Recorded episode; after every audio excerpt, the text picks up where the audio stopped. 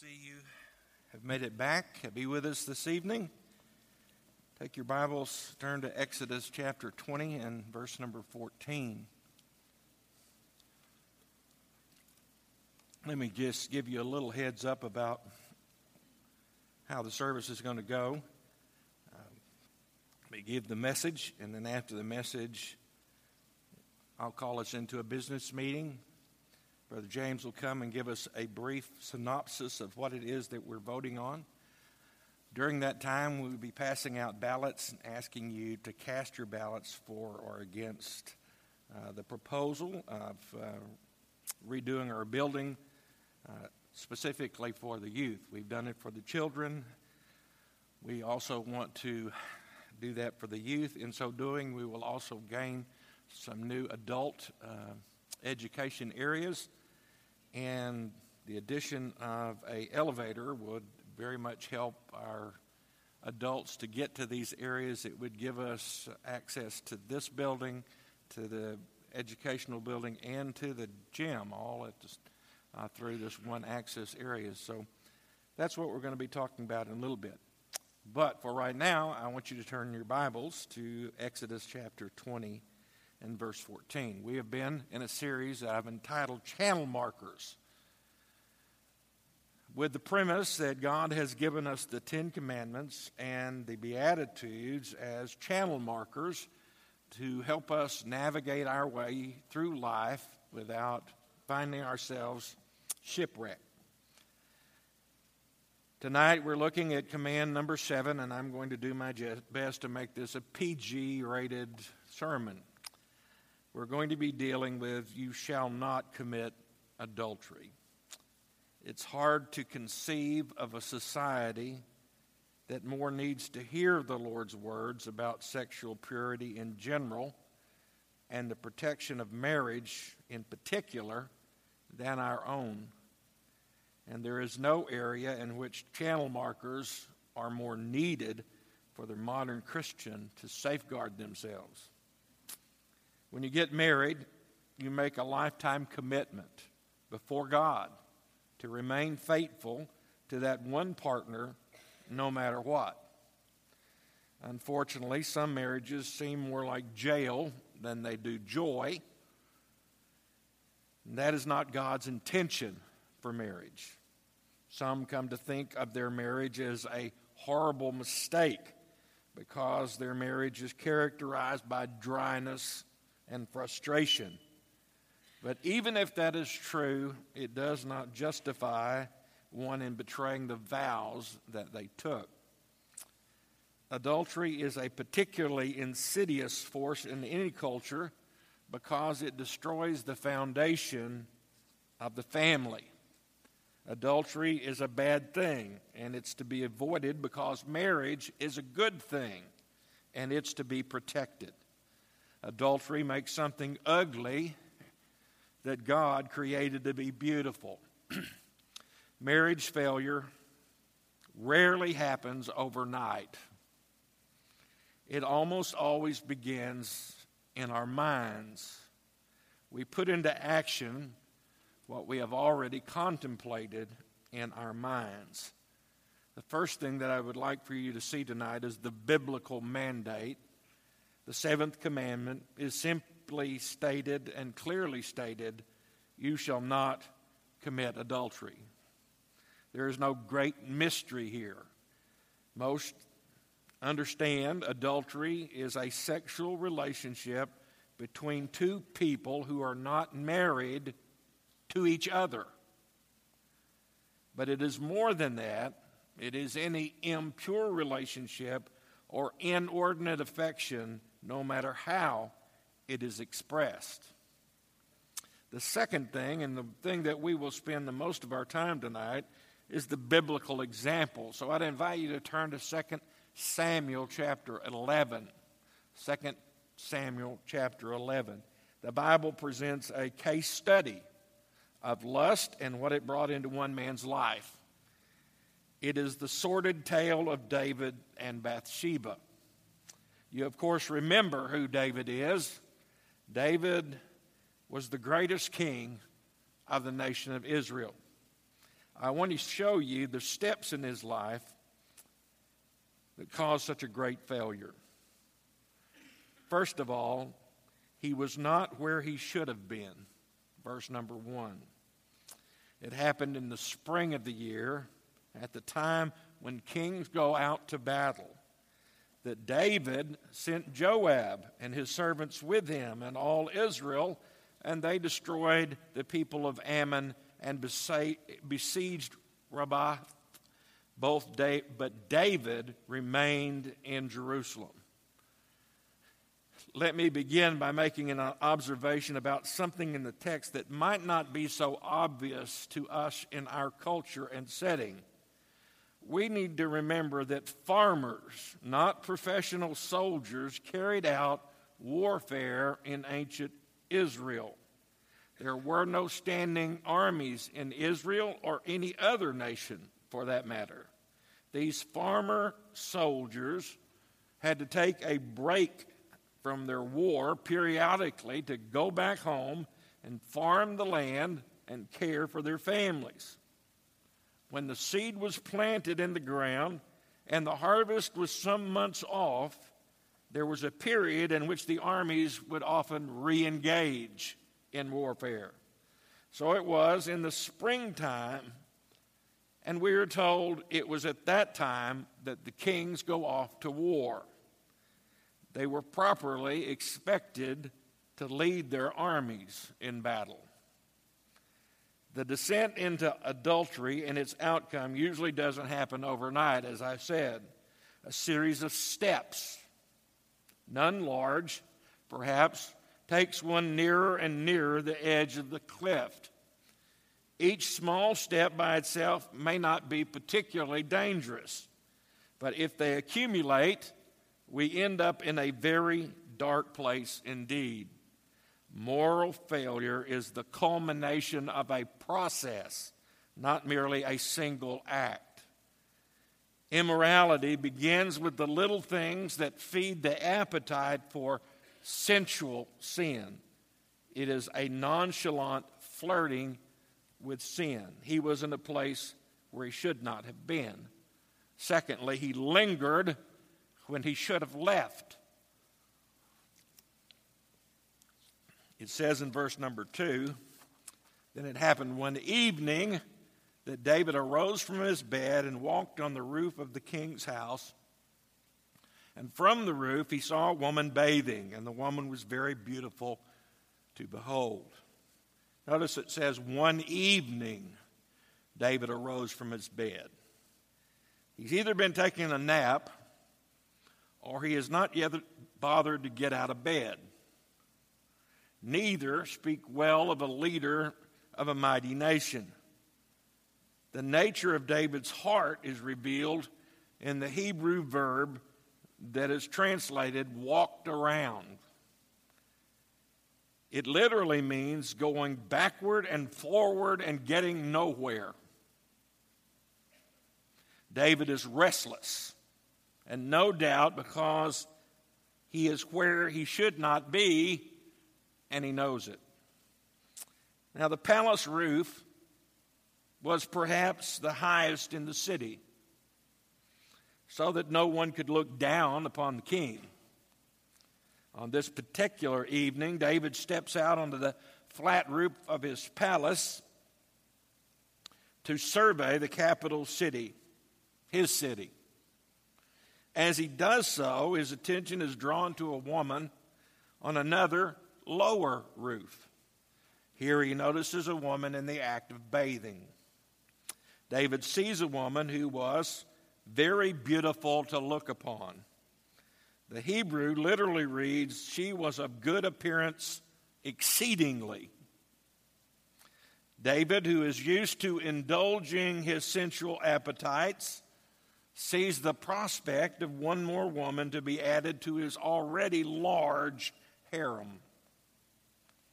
Instead of fleeing as Joseph did when he was tempted by Potiphar's wife in Genesis chapter 39, David lingered for another look. The Apostle Paul warns in his letter to the church at Corinth flee sexual immorality. The first look was not David's fault. The subsequent lingering second look was. Third, he inquired about something that was none of his business. It says in verse 3 So David sent and inquired about the woman, and someone said, Is this not Bathsheba, the daughter of Eliam, and the wife of Uriah the Hittite? He inquires about something that's not really any of his business, and he has no good reason for asking. Even so, he does not get the answer that he wants. Not only is she not available, she is married. Not only is she married, she is married to one of his own soldiers. Not only was her husband one of David's mighty men, but her, her father, Eliam, was also one of David's mighty men, and her grandfather, Ahithophel, was David's counselor. David now has a choice. He can either commit adultery, explicitly breaking one of the Ten Commandments, and take advantage of one of his most loyal soldiers, or he can control himself. David chooses wrongly. David chooses an illicit relationship. The story, if it teaches us nothing else, it teaches us that no one is exempt from a fall and that you are never too old to make a fool of yourself. Of all the characters in the Old Testament, perhaps no man would have seemed less likely to fail as David. There is no other man in the Bible, perhaps, that was more devoted to God. It was David who conquered the city of the Jebusites and turned Jerusalem into the holy city of God. It was David who wrote most of the book of Psalms. It was David who first envisioned a building a great temple for the glory of God. It was David who scripture describes as a man after God's own heart. And yet, this same man, seemingly without hesitation, abandoned his walk with God for one afternoon of pleasure. No one is exempt from moral failure. No one. The Apostle Paul warns in 1 Corinthians 10 12, Therefore, him who thinks he stands, take heed lest he fall. Every step along the way was an occasion to stop. He could have stopped at the first glance. He could have stopped the fascination when it was growing.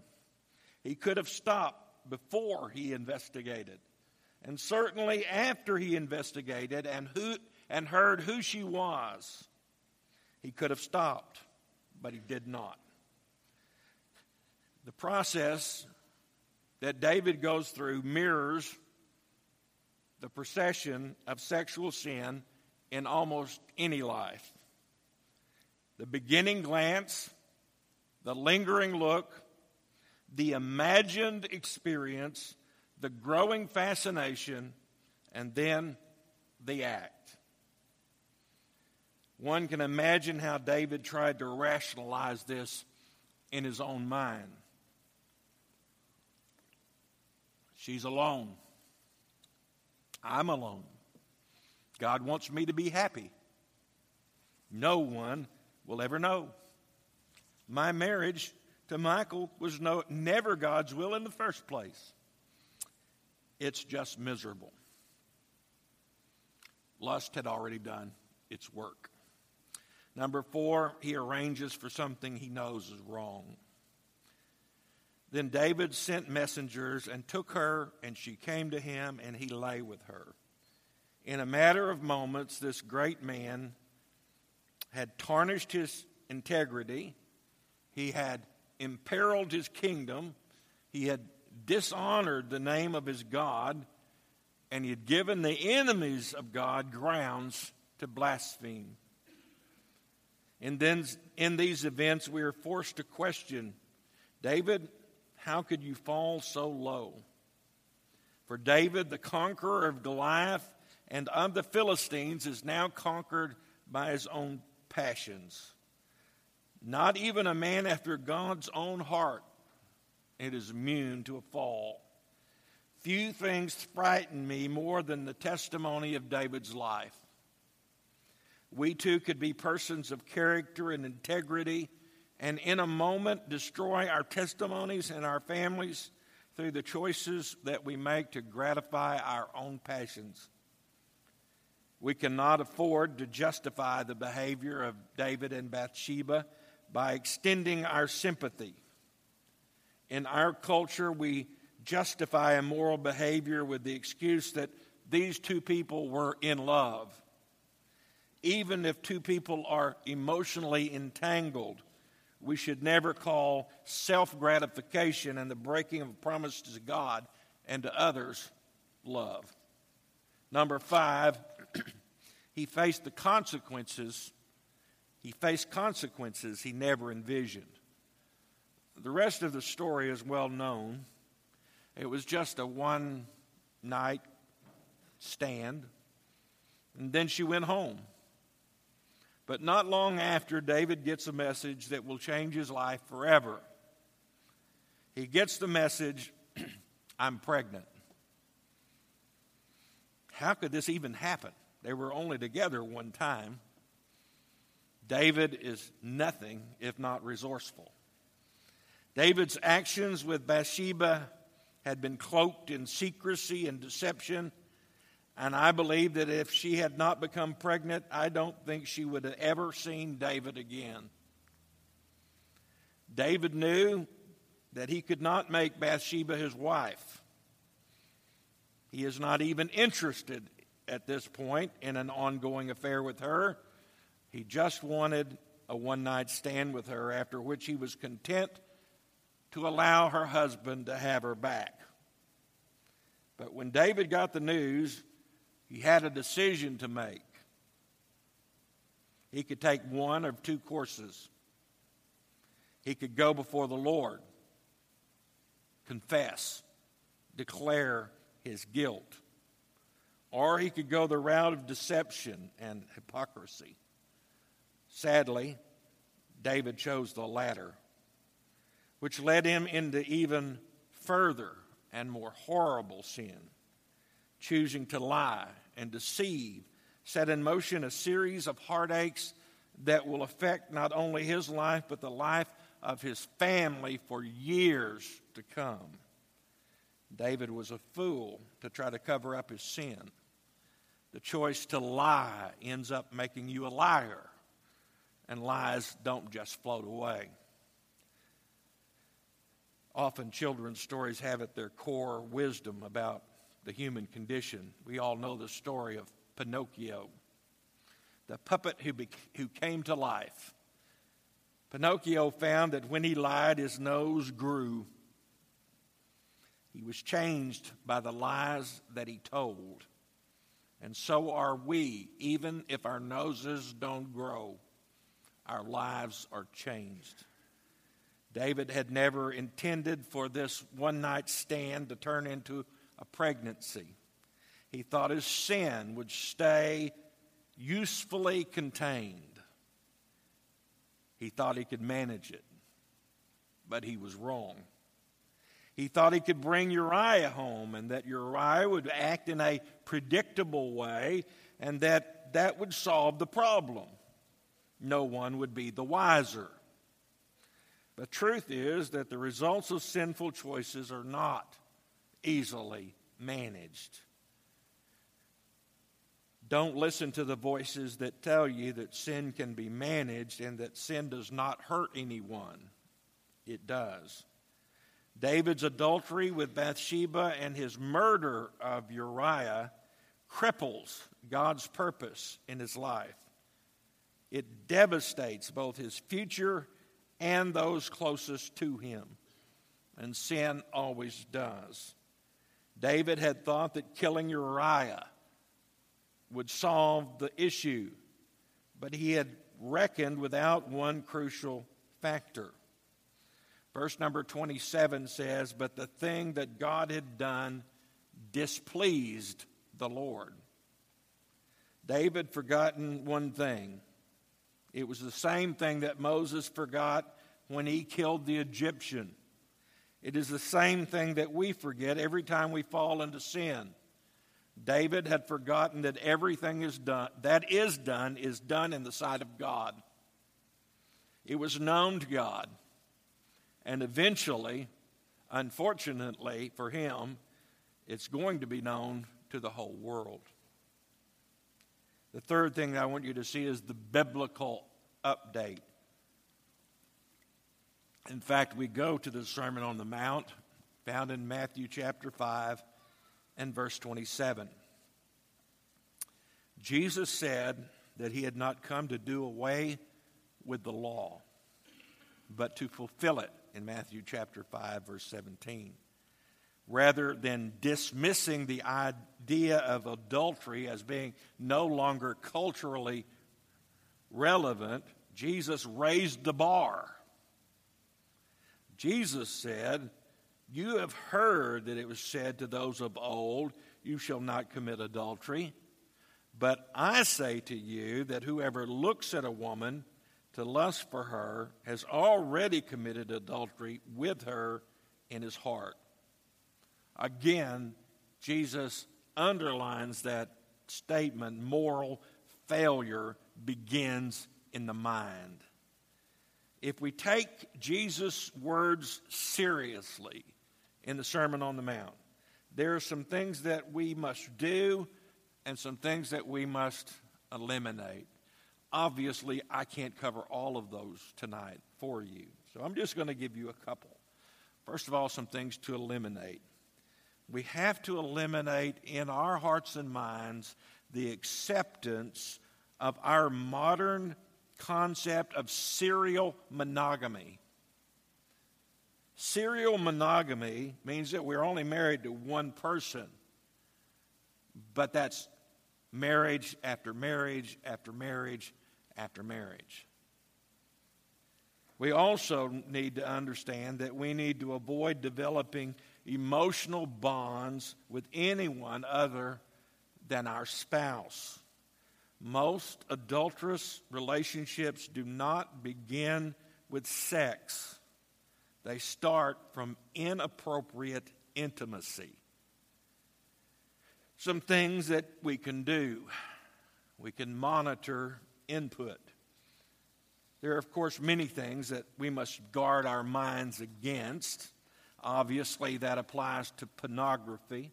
Pornography causes us to think of people as objects rather than individuals who are created in the image of God.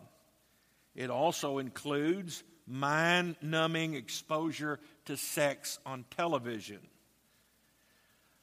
Specifically to the men, because you are visually stimulated, we need to guard what we allow into our eyes.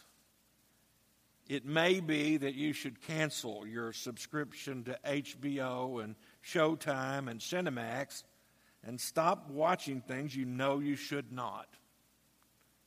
Be careful of what you watch and what you read. Even on regular television, the majority of the sexual relationships that are depicted on television are not between married partners, at least not married to each other. Lee Strobel says studies have shown that over 90% of all the intimate encounters on television and in the movies are between unmarried people. Before the average American turns 18, he or she will have witnessed more than 80 or 70,000 images of sexual relationships or suggested sexual intimacy between people who are not married to each other. It also applies to what we read. Ladies, I may be stepping off in it here, but breaking the seventh commandment is not only viewing pornography, but also by reading sexual literature. And many of the romance novels that are on the shelves today are no more than soft porn. It also applies to suggestive lyrics and songs. The truth is that we have become so numb to the proliferation of sexual language in pop music, it no longer even concerns us. But it should. I did a little research this afternoon, and I'd be too ashamed to begin to tell you the lyrics of some of the pop songs of our day. It's incredible. Some of you would say, well, I don't listen to pop music, I listen to country western. I'm afraid that's not going to help you much. Some of the lyrics of those songs are horrible. We need to be careful what we look at, what we listen to. We need to monitor our input. But that alone is not enough. We need to reprogram our mind. It's not just a matter of not doing bad stuff. We should be making some positive steps. Our society spews out propaganda that real fun in life is living in an unrestricted sexual environment with all restraints out of the way. But that's not what God says. Paul wrote in his letter to the church at Thessalonica in 1 Thessalonians 4, beginning in verse number 3. For this is the will of God, your sanctification, that you should abstain from sexual immorality, that each of you should know how to possess his own vessel in sanctification and honor, not in passion of lust like the Gentiles who do not know God. That is, no one should take advantage of and defraud his brother in this matter, because the Lord is the avenger of all such, and as we also forewarned you and testified. For God did not call us to uncleanliness, but to holiness. Therefore, he who rejects this does not reject man, but God, who has given us the Holy Spirit. I want to close with a story of how purity can have a positive influence even on others. William Willimon, Dean of Chapel at Duke University, tells this story. He'd been speaking at a conference on evangelism in the Episcopal Church. Following his address, a young man come to talk with him. He told Willimon about a young woman he had met in California. They were on their first date. It went well. Toward the end of the evening, she said to him, Well, do you want to go to my place or yours? He turned to her and said, What are you talking about? She said, You know, don't you find me attractive? He replied, Of course. But this is our first date. I hardly know you. We can't sleep together. She said, But I always sleep with guys on my first date.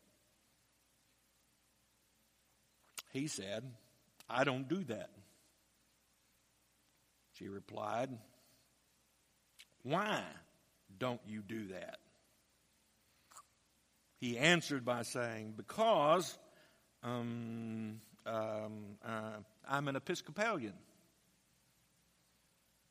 We're funny about who we sleep with.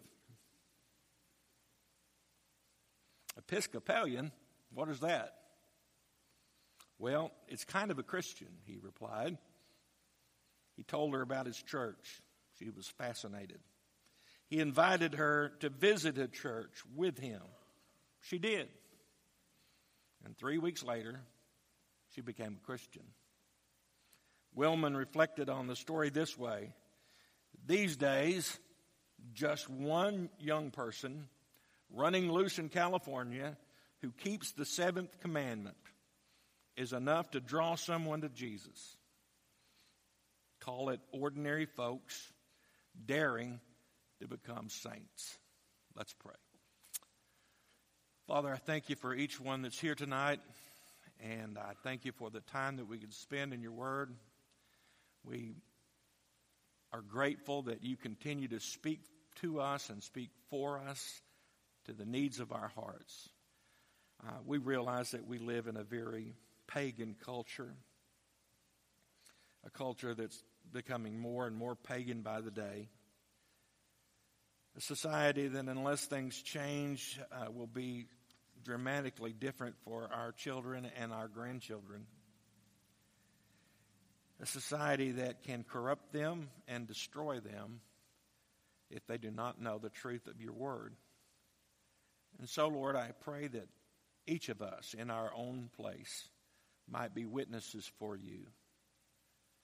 We apply it first in our own lives, and then we're a witness to those around us that a relationship with Jesus makes us different. I pray for each one here tonight that your word would find a lodging place in their heart to help them to realize that it's truth that applies to all of us. And our world is steadily trying to change the way we think, change what we accept.